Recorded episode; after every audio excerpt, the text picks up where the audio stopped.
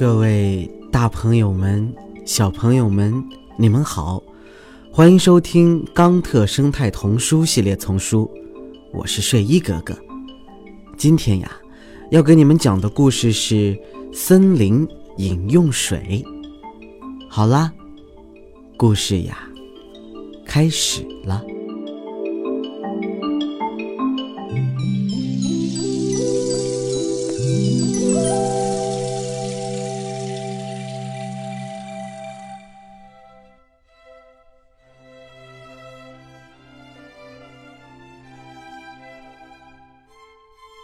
一条美丽的小溪流淌过森林，有一只小鹿在溪旁边停下来，想喝一口新鲜的水。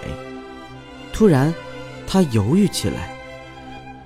呃，我想起来了，几年前我在这里喝过水，后来得了可怕的腹泻。一只在树上上蹿下跳的松鼠听到小鹿的话，开了口：“没错。”几年前，这里根本不长任何植物，所有人都离开了，因为喝了不好的水，他们都得了病。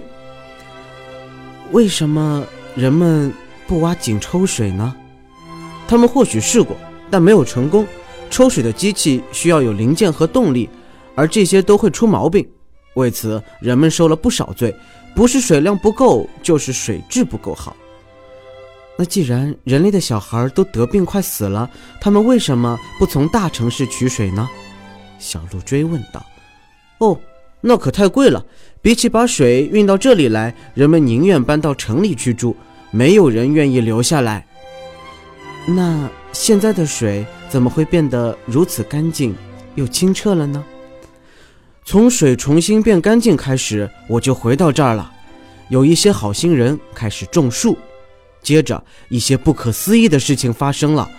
以前从来没有的植物和树木开始生长在这里。那是不可能的，它们全是自己长出来的。那些让人上吐下泻的细菌哪去了？它们不见了吗？小鹿喊道：“让你肚子痛、让你生病的细菌还存在着，但是现在亏得有了森林，千百万的其他细菌占领了这里的土壤。”比起他们那些坏家伙更不值一提了。那么，你敢保证我在这里喝水不会发生意外？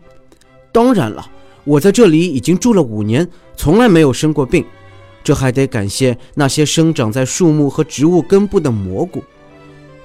你一定是弄错了，蘑菇才不长在根上，它们长在木头、稻杆和咖啡树上。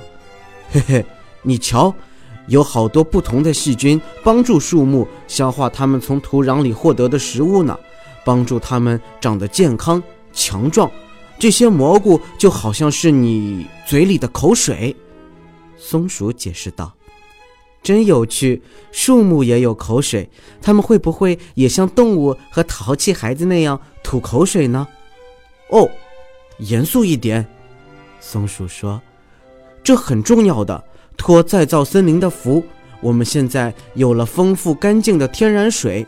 事实上，因为水量足够多，孩子们都可以在水里嬉戏，还可以听到动人的鸟叫声。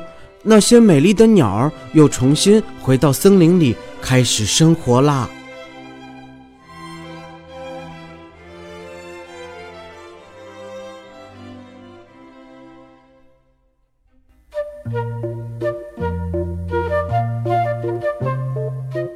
好啦，小朋友们，今天的故事呀，就给你们说到这里啦。有学到什么知识吗？我是睡衣哥哥，让我们下期再见喽，good 拜拜。你们刚才听到的呀，是由环保部宣传教育中心引进，学林出版社和喜马拉雅联合出品，睡衣哥哥李潇钦播讲的。冈特生态童书系列丛书，还有很多好听的故事等着你们，记得持续关注，不要错过哟。